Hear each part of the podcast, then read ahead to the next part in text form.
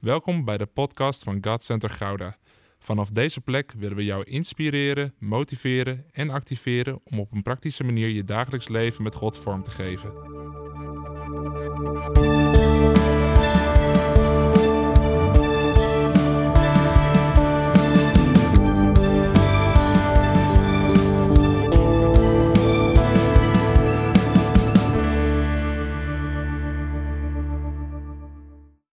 Wil je meenemen naar een moment dat ik ongeveer 18 jaar was. En ik was vulploegleider in de Albert Heijn.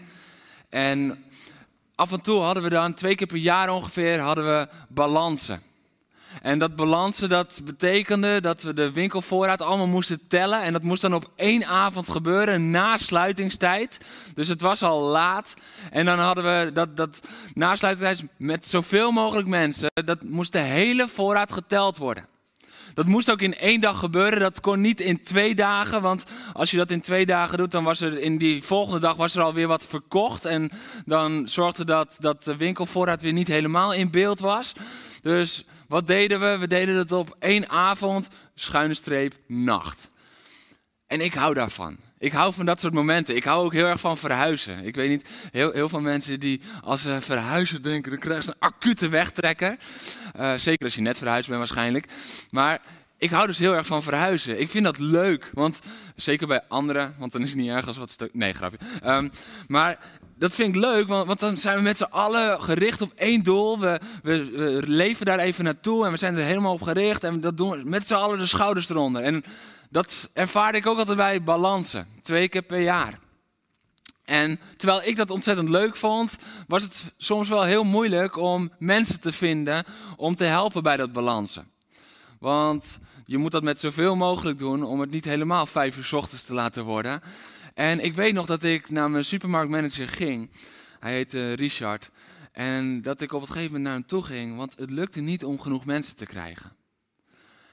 En ik kom zijn kantoortje binnen en ik probeer het subtiel te brengen, weet je wel. Van oké, ik wil niet gelijk boem, slecht nieuws binnenkomen.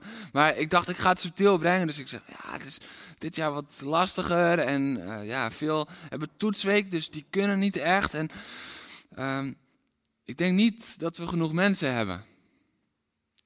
En toen keek hij me aan, heel rustig. En hij zei, Jeroen, wat er moet wijken, moet wijken, maar dit moet gebeuren. Nou, dat was het hele gesprek.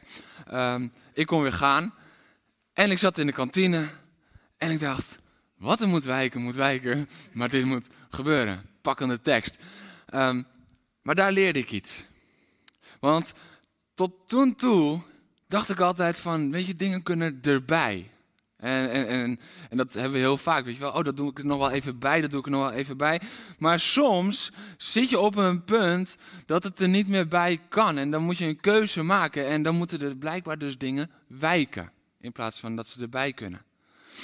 En ik ging ermee aan de slag in mijn gedachten. En ik dacht van, oké, hoe ga ik dit dan praktisch vertalen? Want het is een mooie quote, het is een mooi tegeltje, weet je wel. Van oké, een soort leiderschapstegeltje. Wat er moet wijken, moet wijken. Maar het moet gebeuren. Uh, zorg dat het gebeurt in je bedrijf. En je zet het op de muur en iedereen geïnspireerd. Maar hoe ga je dat praktisch maken dan? Want ik denk, ja, ik moet nog wel die mensen hebben. En toen op het gegeven moment dacht ik, wacht eens even. Wat er moet wijken, moet wijken. Dus in de weken daarna mogen er blijkbaar dingen die minder hoog in de prioriteit staan, mogen even wijken. En toen ging ik al die gasten die ik al had gebeld en die hadden gezegd: Sorry, maar ik heb toetsweek, dus ik kan niet extra werken. Ging nog een keer bellen. En toen zei ik: Hoi, ben ik weer. Ken je dat? Dat je iemand moet vragen die al nee heeft gezegd en dat je dan met een ander idee komt, maar dat je toch een beetje opgelaten voelt als je begint. Omdat je denkt, oh, die, ik moet anoniem bellen, want als ze zien dat ik het ben, dan drukken ze me al weg. Nou, dat gevoel heb je dan. En, en, en ik, ik, bel ze. En het eerste wat ik dan zei is van, ik ga niet vragen of je extra komt werken. Nou, dan, dan ontdooide het al een beetje aan de telefoon. En dan zei ik, maar ik ga je wel vragen, wil je schuiven? En toen konden er opeens konden de gasten wel. Toen konden de gasten die twee hadden, die zeiden, oh ja, maar dan is het niet zo erg. Want ik kan niet een avond missen in mijn voorbereiding. Maar of het nou zaterdagavond is of donderdagavond, dat maakt niet zoveel uit. En zo verzamelde er zich steeds een groter team. En uiteindelijk kon ik datzelfde kantoortje binnenlopen. En zei ik, goede tip. Het is gelukt. Er zijn wat dingen moeten wijken. Succes volgende week. maar het is gelukt, want dit had de hoogste prioriteit. En ik was dankbaar dat het toen was gelukt. En daar leerde ik dat als je iets echt wilt en het kan er niet bij, dan moeten er dingen voor wijken. En dan is het ook geen probleem dat er dingen voor moeten wijken, want het heeft een hogere prioriteit. Ik wilde dat het balansen zou lukken, dus ik moest ruimte maken. En daarom moest ik met iets anders komen als extra vragen. Dus mochten er dingen voor gaan wijken. En ik denk dat dat in ons leven met God ook zo vaak de uitdaging is. Dat er soms dingen moeten wijken. En dat is niet de meest populaire boodschap. Maar soms moeten de dingen wijken om onze relatie met God te bouwen. En daarom heb ik de boodschap van vandaag ook genoemd: creëer ruimte voor God in je leven. Creëer ruimte. Want hoe vaak is het niet zo dat wij, dat wij bidden van Heer, we willen meer van u. We hebben het zelfs net nog uitgezongen hè, van ik wil meer van u, ik wil meer van u. U bent alles waard, ik wil meer van u. Maar op het moment dat we niet bereid zijn om te zeggen van we gaan daar ook ruimte voor maken in ons leven, dan kunnen we wel blijven bidden om meer van Hem. Maar als we die ruimte niet geven, welke ruimte in ons leven gaat hij dan vullen? En dat is denk ik een worsteling waar we heel vaak in zitten. En vandaag wil ik je drie sleutels geven om ruimte te maken voor God in je leven. Ik geloof dat het belangrijk is dat we leren ruimte te creëren voor God. En het woord van God geeft drie sleutels. En de eerste sleutel is om meer van Hem te hebben, moet ik minder worden. En we willen lezen uit Johannes 3, vers 30. Ehm, als je hier voor het eerst bent, we gaan altijd staan voor het woord van God als we de kerntekst lezen. Dus ik wil vragen of jullie met me willen opstaan. Hij zal op het scherm komen. Je kan hem thuis ook meelezen, maar ik raad je toch vooral aan om die hardcopy Bijbel erbij te pakken. Johannes 3, vers 30. Jullie hebben geluk. Dit is de kerntekst van vandaag. We gaan straks nog hele verhalen lezen, maar dan mogen jullie blijven zitten. Maar um, dit is gewoon één vers. We vallen in een reden van Johannes. Hij krijgt vragen van, oké, wie bent u nou precies en, en naar wie wijst u? En hij zegt, ik ben Johannes. Ik ben alleen maar de aankondiger. Ik ben de, de, de boodschapper als het ware. Ik ga voor de Messias uit. Ik ben niet zelf de Messias, maar ik wijs alleen maar naar Jezus. En hij is het. En dan zegt hij, hij moet groter worden en ik kleiner. Nou, je mag weer gaan zitten.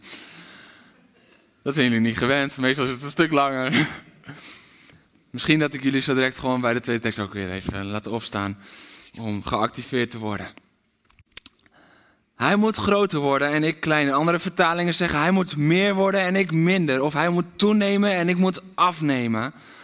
En wat ik zo mooi vind is, Johannes begreep het principe van ruimte maken voor God in je leven. En daarom wil ik nadenken over dit principe, want heel vaak hebben we dat hij moet meer worden en we willen meer van hem en meer van God, groter. Heer, wordt groter in mijn leven. Dat, dat gedeelte, dat pakken we vaak.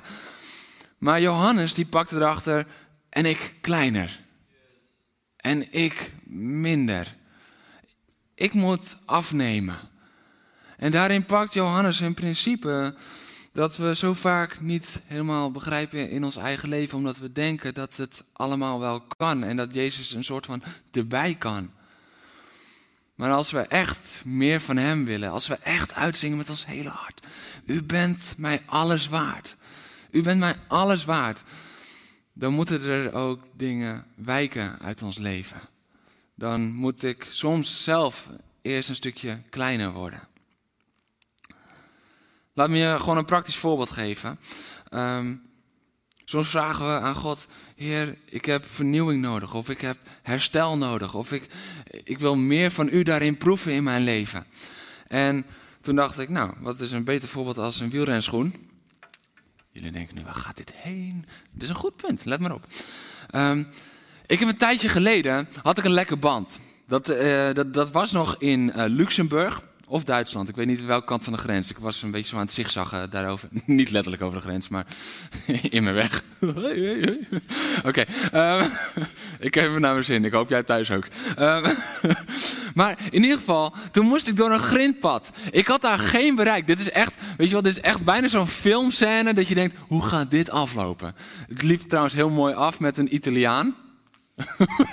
een Italiaan, out of nowhere, die een binnenband extra had en die mijn band heeft geplakt. En, nou ja, oké. Ehm, maar in ieder geval, mijn band was lek en ik moest door een grindpad lopen. Maar ik moest echt anderhalve kilometer door een grindpad lopen voordat ik weer een keertje bij een asfaltweg was. Daardoor zijn mijn klikkers helemaal kapot gegaan. Aan de onderkant van een wielrenschoen heb je klikkers en die klik je dan in je pedalen. En dat is de eerste keer dat je gaat wielrennen trouwens echt. Oeh, dat is echt spannend. Want dan vergeet je bijna, weet je wel. Dan sta je zo bij zo'n stoplicht en dan denk je... Oh, wacht! Ah! Doem! En dan lig je zo. Ehm, ik had het zelf bij de coniferen bij ons thuis dat ik dacht... Hey! maar in ieder geval... Um, maar die klikkers die heb ik helemaal kapot gelopen daar. En daarom, nou, dat, dat rubbertje, ik weet niet of je het goed ziet thuis, ik hoop het, uh, dat is helemaal een beetje vergaan. Dus wat dacht ik? Ik koop nieuwe. Ik heb nieuwe nodig. Maar nou komt Jeroen om de hoek kijken. Wat het is, hij werkt niet meer helemaal. Maar ja, ik klik er uiteindelijk toch wel in. Dus ik had nieuwe gekocht, want ik denk van ja, dit is niet goed meer. Maar voordat ik dat nieuwe kan gebruiken, moet dat oude eraf. En dan heb ik toch opeens zoiets van, ja, ach, hij klikt er nog wel in, dus het is bijna zonde om die nieuwe te gaan gebruiken. hey, je moet wel eerst ruimte maken om nieuwe te kunnen gebruiken in je leven. Je moet eerst eh, iets weghalen voordat het nieuwe kan komen. En als wij bidden voor een vernieuwing van God in ons leven, dan moet er misschien eerst ruimte gemaakt worden om die ruimte in te kunnen gaan nemen. Want we kunnen niet blijven bidden, Heer, ik wil meer van u, meer van u, zonder dat we erbij zeggen, ik wil minder van mezelf. Want jij bent 100% als het ware. En dan kan je wel uitroepen, ik wil meer, meer, meer, meer. Maar we kunnen niet naar die 120. Nee, dan moet er misschien wel even een paar procent van jou af. Zodat hij dat kan gaan vullen. En wat ik zo mooi vind is, in Johannes proef je dat het niet is van oké, eerst meer van u en dan ben ik bereid om minder van mezelf. Nee, maar wat nou als we moeten leren omdenken? Wat nou als het niet zo is van oké, Heer, als we meer van u, dan ben ik bereid om minder van mezelf. Heer, als u mij vuur in mijn hart geeft, dan zeg ik mijn Netflix-account op. Misschien moeten we leren omdenken. Heer, ik zet mijn Netflix-account op, want ik wil meer vuur van u. Hey, misschien is dat wel veel reëler. En dat we niet meer zeggen, Heer, ik wil, ik wil meer passie voor gebed. En dan ga ik ook tijd nemen voor gebed. Weet je dat dit heel vaak is wat, wat, wat we eigenlijk bidden? We willen meer, maar dat moet dan wel komen vanuit u. U moet eerst die plaats innemen, terwijl God misschien wel tegen ons zegt van... hey, ik moet wel groter worden in je leven, maar jij dan wel kleiner. En daarom heb ik jou meegenomen vandaag. Dit is jouw leven. Dit is jouw tijd. En dit is hoe jij als het ware een beetje je tijd inbouwt. Uh, je hebt social media. Vroeger was dat een heel klein blaadje, dan was het een post-it geweest. Tegenwoordig uh, heb ik er stiekem gewoon maar twee gedaan. Dat is niet omdat ik per ongeluk was vergeten dat er al één hing. Maar dat is gewoon omdat we zoveel tijd eraan besteden. Uh, we hebben werk, we hebben eten, we hebben vrienden. We hebben ook God. We hebben sport, we hebben Netflix, ook een hele belangrijke. Familie, school, kerk, chillen, werk of kerk. En dat neemt als het ware, dit vierkant, is jouw volle 100%. Het is de tijd die jij te besteden hebt. Dit is jouw leven. En wat we vaak doen en wat we dan ook vaak op zondag, weet je wel, dat we dat dan uitzingen en, en uitroepen. En misschien wel op woensdagavond als je bij de gebedsdienst bent, dan zeggen we, Heer, ik wil meer van u. Vul mij met u. Vul mij met meer God. Ik wil meer van u in mijn leven, want u bent mij alles waard. Maar op het moment dat wij niet bereid zijn om eerst iets eraf te halen wat vrienden kan zijn, wat, wat een stukje eten kan zijn. We zijn in een vaste periode, amen, halleluja. Uh, het kan sport zijn, het kan ook Netflix zijn. Ik weet niet hoe het in jouw leven is en misschien zit er wel in jouw leven iets wat, wat hier niet op staat en, en pak dat dan voor jezelf. Maar misschien is chillen en ik heb het heel lief chillen genoemd, maar misschien is het wel luiheid. Nou, wat zegt hij nou? Is hij nou zo confronterend op zondagochtend? Het is nog niet eens 11 uur. Ja, misschien is het wel luiheid. Dat je gewoon iedere keer zegt: Ja, ik, ik wil voor u gaan. Oh, snoes. Misschien is dat het wel. Heer, ik wil mijn stille tijd houden. Zo ga je naar bed en s ochtends denk je, nou mooi, nog even niet. Nou, misschien is het wel een stukje luiheid. En we roepen, Heer, ik wil meer van u. Ik wil meer God in mijn leven. Heer, en ik wil, oh, ik wil heel veel meer God in mijn leven. Maar misschien is het dan wel tijd om eerst te zeggen, het is tijd om wat weg te doen. Het is tijd om wat weg te halen, om ruimte te maken, zodat God gaat passen in wie ik ben. Want op het moment dat we geen ruimte maken, kunnen we niet gaan vragen van God, oké Heer, doe dat meer in mijn leven. En misschien zeg je van ja, inderdaad, als jij het er zo over hebt, dan denk ik ook wel van dat Netflix, dat kost me drie uur per dag. Want die serie die is zo verslavend. En het is tijd dat ik God daarvoor in de plaats stel. Het is tijd dat ik iets weg ga halen. Ik moet minder worden. En daarmee bedoel ik dus niet dat jij als persoon minder belangrijk wordt of iets. Het is niet een soort minderwaardigheidsboodschap. Ik moet minder worden, ik ben niet belangrijk. Weet je, dat, dat heeft de kerk ook een tijdje vooral uitgedragen. Oh ja, jij moet minder worden, je bent niet zoveel waard. Nee, dat is het niet. Weet je dat het de grootste vorm van zelfliefde is?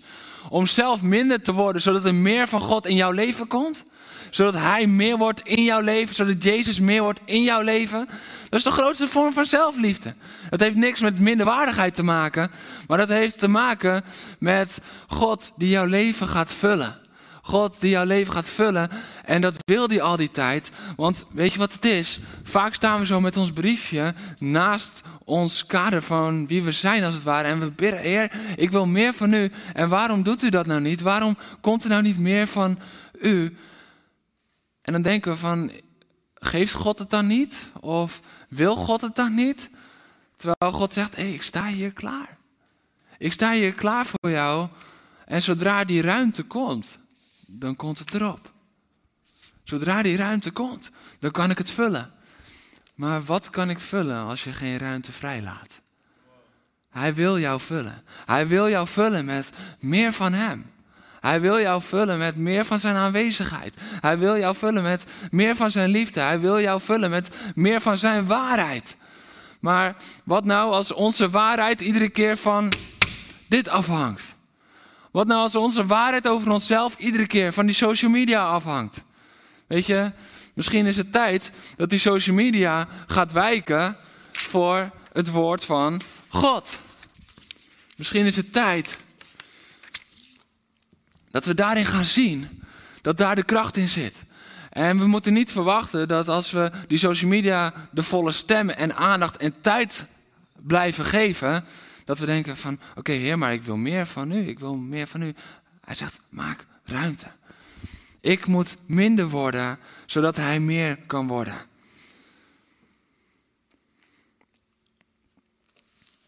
Dat was de eerste sleutel. Ben je klaar voor de tweede? Ja? Top. Ze worden steeds heftiger hoor, de sleutels. Dus ik, ik, ik hoop dat je het nog leuk vindt. Het is misschien een confronterende boodschap, maar hij is uit liefde. Want ik geloof echt dat God, zo, die staat klaar om die ruimte in je leven te vullen. Waarom? Omdat hij zoveel van je houdt. Weet je, dat is zijn hart. Zijn hart gaat naar jou uit. Hij wil, jou, hij wil jouw leven vullen. Hij wil jouw ruimte vullen. Daarom geloof ik dat deze boodschap vandaag zo krachtig en zo belangrijk is voor jouw leven. Omdat het gewoon heel praktisch laat zien wat je nodig hebt om te ontvangen waar je zo naar verlangt. Want je verlangt ernaar, maar je weet nog niet hoe je het moet ontvangen. En dat houdt het tegen, dat levert frustratie op. Maar God zegt, hé, hey, ik geef je vandaag sleutels en handvaten vanuit mijn woord. En voor de tweede sleutel gaan we naar Marcus 10. En als je een beetje bent weggedommeld, dan mag je opstaan. En als je vol vuur bent, mag je ook opstaan. Dus, dus iedereen staat op. Marcus 10, vers 17. Toen hij zijn weg vervolgde en hij is Jezus, kwam er iemand naar hem toe. En voor hem viel hij op zijn knieën en vroeg: Goede meester, wat moet ik doen om deel te krijgen aan het eeuwige leven? Jezus antwoordde: Waarom noemt u mij goed? Niemand is goed behalve God. U kent de geboden. Pleeg geen moord, pleeg geen overspel, steel niet, leg geen vals getuigenis af, bedrieg niemand, eer, toon eerbied voor uw vader en uw moeder. Toen zei de man, meester, sinds mijn jeugd heb ik me daaraan gehouden. Jezus keek hem liefdevol aan en zei, één ding ontbreekt u. Ga naar huis, verkoop alles wat u hebt en geef geld aan de armen, dan zult u een schat in de hemel bezitten. Kom dan terug en volg mij. Maar de man ging somber, werd somber toen hij dit hoorde en ging te neergeslagen weg. Hij had namelijk veel bezittingen. Mag lekker gaan zitten.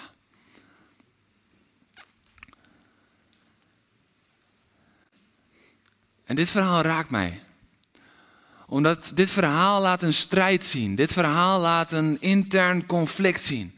Dit verhaal laat zien de, de vreugde van, van het ontmoeten van Jezus. En tegelijkertijd dus blijkbaar ook te neergeslagen weg kunnen gaan bij Jezus. Verlangen naar een antwoord van Jezus, maar dan verdrietig zijn over het antwoord van Jezus. Want deze jonge man, de, de andere evangelieën die schrijven er ook over, uh, Matthäus en Lucas, uh, is een rijke jongeling. En het was ook een man met invloed, van een hoge invloed. En hij komt bij Jezus en eigenlijk gaat het gesprek precies zoals je het zou willen. Hij, uh, hij, hij, stelt zijn vraag en, en dan komt Jezus van ja, dit en dit en dit en dit en dit moet je doen. En hoe lekker is het dan dat je kan zeggen, dat doe ik allemaal al vanaf mijn jeugd. Weet je, dat is, dat, dat is ontspannen praten met Jezus. Dat je, dat, dat je niet denkt van, oh man, uh, van deze zes punten heb ik er drie nog niet helemaal onder controle. Nee, hij kan gewoon Jezus aankijken en zeggen, dat doe ik al vanaf mijn jeugd. En Jezus kijkt hem dan liefdevol aan. Dit is een fijn gesprek. Dit is een fijn gesprek. Zijn verlangen is mooi. Hij kan op alles zeggen: Oké, niet stelen, check, check, check. Ja, vanaf mijn jeugd al. Ja, oké. En Jezus kijkt hem liefdevol aan. En dan neemt dit hele mooie, fijne gesprek opeens een hele rare wending. Want dan komt het antwoord van Jezus. En het antwoord van Jezus is: Oké, ga naar huis, verkoop alles, geef het geld aan de armen. Je zal een schat in de hemel bezitten. Kom terug en volg mij. En de man druipt teleurgesteld af. De man gaat neergeslagen weg. Omdat hij erachter komt dat hij Jezus niet erbij kan pakken in zijn leven, maar dat hij daarvoor dus dingen los moet laten. Weet je, deze man komt met een prachtig verlangen. Deze man komt met een verlangen naar het eeuwige leven. Hij komt met een verlangen naar het goede. En tegelijkertijd wordt hij getrokken door het aardse. Weet je, ik, ik zie zo voor me, hij, hij staat zo en hij weet het niet. Hij weet het niet. Want hij verlangt naar het eeuwige, hij verlangt naar het hemels, hij verlangt naar Jezus. En tegelijkertijd wordt hij onderuit getrokken door wat hem zo vasthoudt. En dat is zijn rijkdom in dit geval. En dan gaat het er niet om dat geld slecht is. Dat is niet de boodschap van dit stuk. Het gaat er niet om dat je niet rijk mag zijn. Dat is niet de boodschap van dit stuk. Maar de vraag is, houdt het je vast? Houdt het je af van Jezus? Neemt het misschien de ruimte in beslag die voor Jezus bestemd is? Dat is de vraag van dit stuk. Hij is gericht op het e- hemelse, maar hij wil het aardse niet loslaten. En daarom gaat hij te neergeslagen weg. Hij druipt af. We lezen daarna ook niet meer over hem. Hij, hij druipt af, als het ware. Hij is verdrietig. Hij dacht van, ik ben op de goede weg. Maar hij komt er van terug. Hij is gericht op het hemelse, maar wil het aardse nog niet helemaal loslaten. En terwijl ik daarover aan nadenken was, dacht ik, zijn jij en ik niet heel erg vaak gewoon zoals die rijke jongeling? Dat we oprecht verlangen naar het hemelse, maar dat we het zo verdraaid lastig vinden om het aardse los te laten? Weet je, ik hoor heel vaak dat mensen best wel oordelend zijn over anderen. Van ja, op zondag zingen ze uit, maar dan zie ik ze donderdag en dan doen ze dat. Misschien zijn ze wel een beetje zoals die jongeling. En moeten we ze niet oordelen, maar mag er best wat begrip zijn. Want hun verlangen is echt. Het verlangen van die jongeling was echt. Alleen dat trekken was ook echt. En die strijd intern was daardoor ook echt. En vandaag roept Jezus jou. Om zoals die rijke jongeling ruimte te creëren om hem te volgen. En weet je wat God me liet zien in dit stuk? Zijn rijkdom stond niet in de weg om van Jezus te houden of om in Hem te geloven. Het stond alleen in de weg om Hem te volgen. En zo is het vaak in ons leven ook. Bepaalde facetten in ons leven die staan niet zozeer in de weg om van Jezus te houden. Ze staan niet zozeer in de weg om in Jezus te geloven. Het is niet zo dat, dat er grote zonden of iets zijn die dat helemaal in de weg staan, of opvattingen die dat in de weg staan. Dat is het helemaal niet. Maar het staat wel in de weg om Hem te volgen. En Jezus roept jou niet alleen om een gelovige te worden, om in Hem te geloven en Hem lief te hebben, maar om vanuit dat Hem te gaan volgen, zijn discipel, zijn leerling te worden, zijn volgeling te zijn. En dat is vaak waar het gaat wringen, want daarvoor moeten we dingen loslaten. Weet je, op het moment dat jij Jezus aanneemt in jouw leven, dan vraagt hij niet zoveel van je. Dan vraagt hij alleen, mag ik jouw redder zijn? En als we daar ja op zeggen, dan worden we gered voor de eeuwigheid. Dan neemt hij ons aan als, als kinderen. Want dan, dan zegt de Vader in de hemel, hij zegt, ik kijk niet meer naar jouw daden, maar ik kijk naar de daad van mijn zoon daar aan het kruis. En die spreekt leven voor jou, die spreekt eeuwig leven voor jou. Dat is de waarheid. En zoals Jezus eerst zijn discipelen liet meelopen en dat ze mochten genieten en dat ze nog niet zoveel van ze gevraagd werd, zo zien we dat hij op het gegeven moment ging vragen: Oké, laat nu alles achter.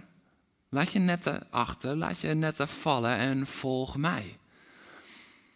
En dan komt het moment dat we ruimte moeten maken. En dat is sleutel 2, dat we, dat we gaan loslaten wat ons lief is. Dat we gaan loslaten wat ons iets kost. Dat we gaan loslaten waar we van houden. En ik wil je vragen, wat staat er in jouw leven in de weg om Jezus te volgen? En begrijp me dus goed, dat is niet om van Jezus te houden of in Hem te geloven, maar om Hem te volgen. Wat staat daarin in de weg? Want als we Hem echt willen volgen, dan gaat het ons iets kosten. Als we Hem echt gaan volgen, dan moet er iets losgelaten worden, afgelegd worden. En bij deze rijke jongeling was het zijn rijkdom. En bij jou kan het iets heel anders zijn. Bij jou kan het je sport zijn. Bij jou kan het een stukje status zijn wat je moet loslaten om hem te kunnen volgen. Bij jou kan het iets heel persoonlijks zijn. Staat misschien niet in de weg om van hem te houden en in hem te geloven, maar staat het misschien wel in de weg om hem te volgen. Maar je houdt er zo van. En God vraagt, volg mij. Zoals Jezus dat vroeg aan die rijke jongeling. hey, laat het achter, verkoop het, laat het helemaal los. Laat het echt helemaal los. En kom dan terug en volg mij. Mensen worden al stiller hier.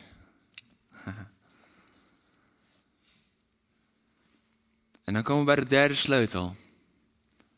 En de derde sleutel is afgoden begraven. Afgoden begraven. En daarvoor wil ik met je lezen een kort stuk uit Genesis 35. En dit is Jacob met God. En hij is al in Bethel geweest, hij is al getrouwd inmiddels met twee vrouwen. En uh, heeft inmiddels heel, heel veel kinderen. Dat is een andere preek, andere uitleg een keer. Vanaf vers 1. God zei tegen Jacob, ga naar Bethel. Blijf daar en bouw er een altaar voor de God die daar aan jou verschenen is toen je op de vlucht was voor je broer Esau. Toen zei Jacob tegen zijn familieleden en tegen alle anderen die bij hem waren: Doe de vreemde goden die jullie hebben weg. Reinig je en trek schone kleren aan. Laten we naar Bethel gaan. Daar wil ik een altaar bouwen voor de God die naar mij heeft omgezien toen ik diep in de ellende zat en die me mijn hele reis terzijde heeft gestaan. Ze gaven Jacob alle afgodsbeelden die ze in hun bezit hadden. En ook hun oorringen. En Jacob begroef ze onder de terebent bij Sichem. Hij begroef alles. Begraaf je afgoden en reinig je. Wat ik zo mooi vind is dat we in dit verhaal lezen dat Jacob gaat terug naar een plaats waar hij God al had ontmoet. En hij werd door God geroepen voor een ontmoeting. Hij werd door God geroepen voor een ontmoeting. Maar ergens wist hij, om die ontmoeting ten volle te kunnen beleven, is het nodig om andere dingen weg te doen. om afgoden weg te doen, afgoden te begraven. En waarom wist hij dat? Omdat een afgod is eigenlijk per definitie alles wat je boven God zet. Anders is het geen afgod. Dus bepaalde familieleden die, die hadden afgoden, die hadden afgodenbeelden. En die hadden ze eigenlijk boven God gezegd. En eigenlijk zeggen ze daarmee, dit is de bron voor mij. Dus dit is de bron van mijn kracht, of dit is de bron van mijn liefde, dit is de bron van mijn rust, dit is de bron van mijn vrede, dit is de bron, dit is de bron voor mij. God voldoet niet, dus ik verkies deze bron boven God. Dat is eigenlijk wat een afgod is. En dan zegt hij, ik begraaf ze. Ik doe afstand ervan, want ik besef me dat als ik ga naar een plek waar ik God ga ontmoeten, dat Hij mijn enige bron moet zijn. En misschien denk je nu van ja, maar ik heb geen beeldjes in huis. Ik, ik, eh, ik, heb, nee, ik, heb geen gekke afgodsbeeldjes eh, in huis. Ik heb geen gekke schilderijen of, of noem maar op. Maar wat is de afgod in jou en mijn leven? Want wij hebben misschien geen beeldjes, maar waar zoeken we rust in? Is het in God, dat we daar onze rust in zoeken? Of zoeken we het in yoga, mindfulness, zen-praktijken of misschien wel gewoon de mening van een andere persoon? Zijn die dingen zo belangrijk voor ons geworden dat we daar onze rust in zoeken? En is dat misschien niet de afgod in ons leven? Misschien niet zo tastbaar, zichtbaar als een afgodsbeeldje, maar niet minder invloedrijk als dat dat was in die tijd. Waarin vlucht je als het tegenzit?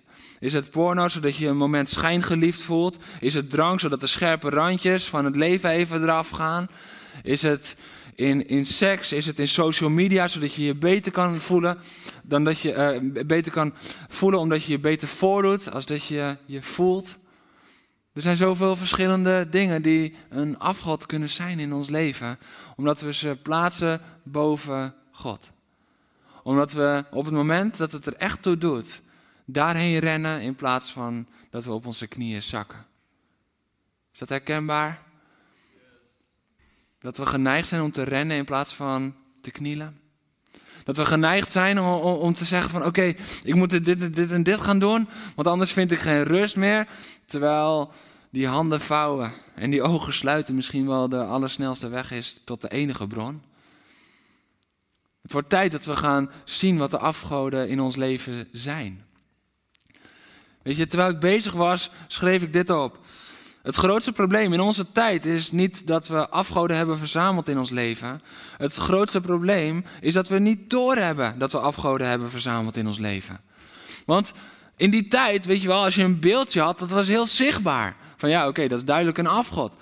Dat was heel zichtbaar. Maar tegenwoordig is het allemaal veel minder zichtbaar, omdat het ergens in vermengd zit. En het lijkt allemaal veel minder een afgod, maar ten diepste is het onze bron geworden. En waar we een andere bron creëren dan God alleen, hebben we een afgod gebouwd in ons leven. En Jacob besluit om het te begraven. En daarmee zegt hij: Het is dood voor mij. Ik begraaf het. Het is er niet meer voor mij. Ik neem er afstand van. Ik sluit het af. Het is dood voor mij. Niet langer die bron. Maar die bron sluit ik af. En nu ben ik klaar om naar Bethel te gaan. Nu ben ik klaar om mijn God te ontmoeten. Nu ben ik klaar om weer terug te trekken naar mijn bron. Naar de enige bron. En die bron is God. We zien in het verhaal dat hij het heeft begraven en daar bouwt hij dan een altaar en hij aanbidt God en dan noemt hij die plaats God is in Bethel. En daar ontmoet Jacob God opnieuw en God zegent Jacob opnieuw. En waarom kan God daar Jacob opnieuw zegenen? Omdat hij ruimte heeft gemaakt. De afgoden, de andere bronnen in zijn leven, die zijn begraven, die zijn dood voor hem, die zijn dood voor de familie. Dat is achtergebleven. En nu kunnen ze weer van de echte bron, God zelf, daar kunnen ze weer van ontvangen. Want als jij je handen hebt als jij met je handen hebt vastgepakt iets anders. Als jij denkt, oké, social media, wat mensen daar over mij posten. Of de likes die ik daar ontvang, dat bepaalt mijn zelfbeeld. En als je dat hebt vastgegrepen als jouw bron van rust en vrede en zelfbeeld. Ben je niet in staat om de zegening te ontvangen die God je wil geven als je loslaat. Het is tijd om los te laten. Het is tijd om afgoden te begraven en ruimte te creëren. God staat te trappelen. Ik ben er echt van overtuigd dat God staat te trappelen om het te geven aan jou. Maar waar kan hij het geven als er geen ruimte is? En hij zegt: creëer ruimte voor mij. Creëer nou ruimte, ruimte die ik alleen kan vullen. Creëer nou ruimte zodat ik opnieuw jouw bron kan zijn. En doe die afgoden weg uit je leven. Als gemeente zitten we nu in een 40 dagen periode van vasten. En we leven daarin bewust toe naar Goede Vrijdag, naar, naar Pasen. En vasten is ook een tijd van ruimte creëren. Vasten is een periode waarin we, we focussen ons nog meer op God. We erkennen nog meer dat Hij de bron is. We investeren nog meer in onze relatie met Hem. We ontzeggen onszelf iets, waardoor we ruimte creëren. We ontzeggen onszelf eten. Halleluja, daar worden we enthousiast van. We ontzeggen onszelf eten om dat te vullen met God. Meer van u, meer van u, meer van u. Maar in de praktijk breng ik ondertussen gelijk minder van mij. Minder van mij, zodat meer van u. Minder van mij, zodat meer van u. Minder van mij, zodat meer van u. En daarin geeft de Bijbel drie sleutels. Waar Jezus meer wordt, omdat wij minder worden, breekt het licht van de wereld door. En waar we afstand nemen waarvan we houden, kunnen we degene die van ons houdt volgen. En als we breken met de zonde en de afgoden in ons leven, dan ontmoeten we God op een diepere manier. En zijn we in staat om zijn zegen te ontvangen. Want zo vaak bidden we om een doorbraak, bidden we om een zegen, bidden we om een nood. Maar houden we ondertussen nog vast aan iets anders. Laat het los, begraaf het. En open je handen, zodat je het kan ontvangen van Hem. Want het is tijd om ruimte te creëren. Weet je, de vraag is niet of God meer wil doen in je leven. De vraag is of je ruimte creëert voor wat Hij wil doen in je leven.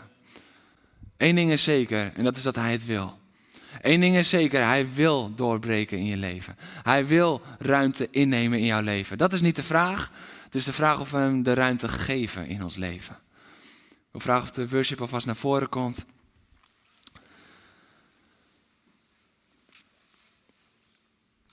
Want ik wil dit bij je neerleggen.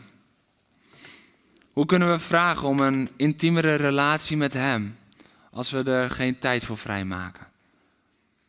Hoe kunnen we bidden om meer zekerheid zonder extra tijd in het woord door te brengen, die ons zekerheid geeft? Hoe kunnen we vragen om meer zijn stem te verstaan zonder toe te gaan uh, nemen in tijd van gebed? Hoe kunnen we vragen om meer als we geen ruimte creëren? En daarom wil ik je vandaag vragen: ben je bereid om minder te worden zodat hij meer kan worden? Ben je bereid om los te laten zodat je hem kan volgen? Ben je bereid om je afgoden te begraven zodat hij weer je bron kan worden? En als dat voor jou is, als jij zegt ja, ik ben daartoe bereid, ik verlang daarnaar. Ik wil minder worden. Ik wil ruimte creëren in mijn leven. Want als ik net dat bord zo zag, dan, dan, dan, zag ik van hé, hey, ik herken dat wel. En bij mij hangen er misschien wel vier of vijf blaadjes social media. Of Netflix. Of werk. Misschien is werk wel jouw grote afgod geworden. Of jouw vlucht geworden voor de realiteit. Pak hem even voor jezelf. En neem een moment. Om te beseffen wat je af wil leggen. En dan wil ik vragen of je wil gaan staan. En schaam je niet. Ook al zit je partner naast je en denk je, ja, wat zal die nu van me denken? Misschien staan je kinderen naast je. Misschien ben je alleen. Maar ik wil een moment voor je bidden. Ik wil een moment voor je bidden om met elkaar ruimte te creëren. Ruimte voor God in jouw leven. Om niet vast te houden aan het oude, want wat is het jammer als je nog steeds hiermee rondloopt, wat eigenlijk helemaal niet zo goed functioneert. Terwijl God ernaast al staat. Hé, hey, ik heb het voor je, ik heb het voor je, ik heb het voor je. Creëer ruimte, creëer ruimte. Laten we bidden. Want liefdevolle Vader, als we hier zo voor u staan, dan willen we u niet vandaag vragen, meer van u, meer van u, meer van u. Maar dan willen we u zeggen, we zijn bereid om minder te worden zelf. Heer, en dank u wel dat we dan mogen weten dat uw reactie daarop is, geven meer van u. Meer van uw aanwezigheid. Meer van uw waarheid. Meer van uw liefde, van uw betrokkenheid, van uw passie. Heer, maar het begint bij onze stap. En vandaag willen we ervoor kiezen. En daarom staan we zo voor uw aangezicht. Om ruimte te creëren in ons leven voor u. Want u bent ons alles waard. U bent ons alles waard. Heer, en we willen daarom vandaag ook afleggen, Heer, wat we moeten afleggen. Heer, misschien zijn we zoals die rijke jongeling, dat het dingen zijn in ons leven die op zich helemaal niet verkeerd zijn of helemaal niet fout zijn, maar die ons wel zijn gaan vasthouden en dat ze daarom een struikelblok zijn geworden. Misschien zijn het wel echt afgoden die we boven u hebben geplaatst. Misschien is het wel de mening van je ouders. Misschien is het wel de mening van je vrienden. Misschien is het wel de mening van iemand anders. Misschien is het wel überhaupt social media of, of, of het oordeel van je leerkrachten over jou dat belangrijker is geworden. Over jouw zelfbeeld, over hoe jij naar jezelf kijkt, over wie jij bent. Als dat God de bron is. Heer, we willen afgoden begraven vandaag. We willen afgoden begraven vandaag. Heer, en we willen zeggen, we willen minder worden. Dank u wel dat u dan meer wordt. Heer, dank u wel dat u de ruimte vult, dat u al klaar staat. Dat het dan niet wacht is tot u over een tijdje komt. Nee, u staat klaar om de ruimte te vullen die wij creëren voor u. Halleluja. Doe het in ons. In Jezus' naam. Amen. Bedankt voor het luisteren naar deze podcast. Volg ons op onze kanalen om verbonden te blijven. Heeft deze aflevering jou geraakt? Deel dan op je socials en tag ons, zodat we samen meer mensen kunnen bereiken.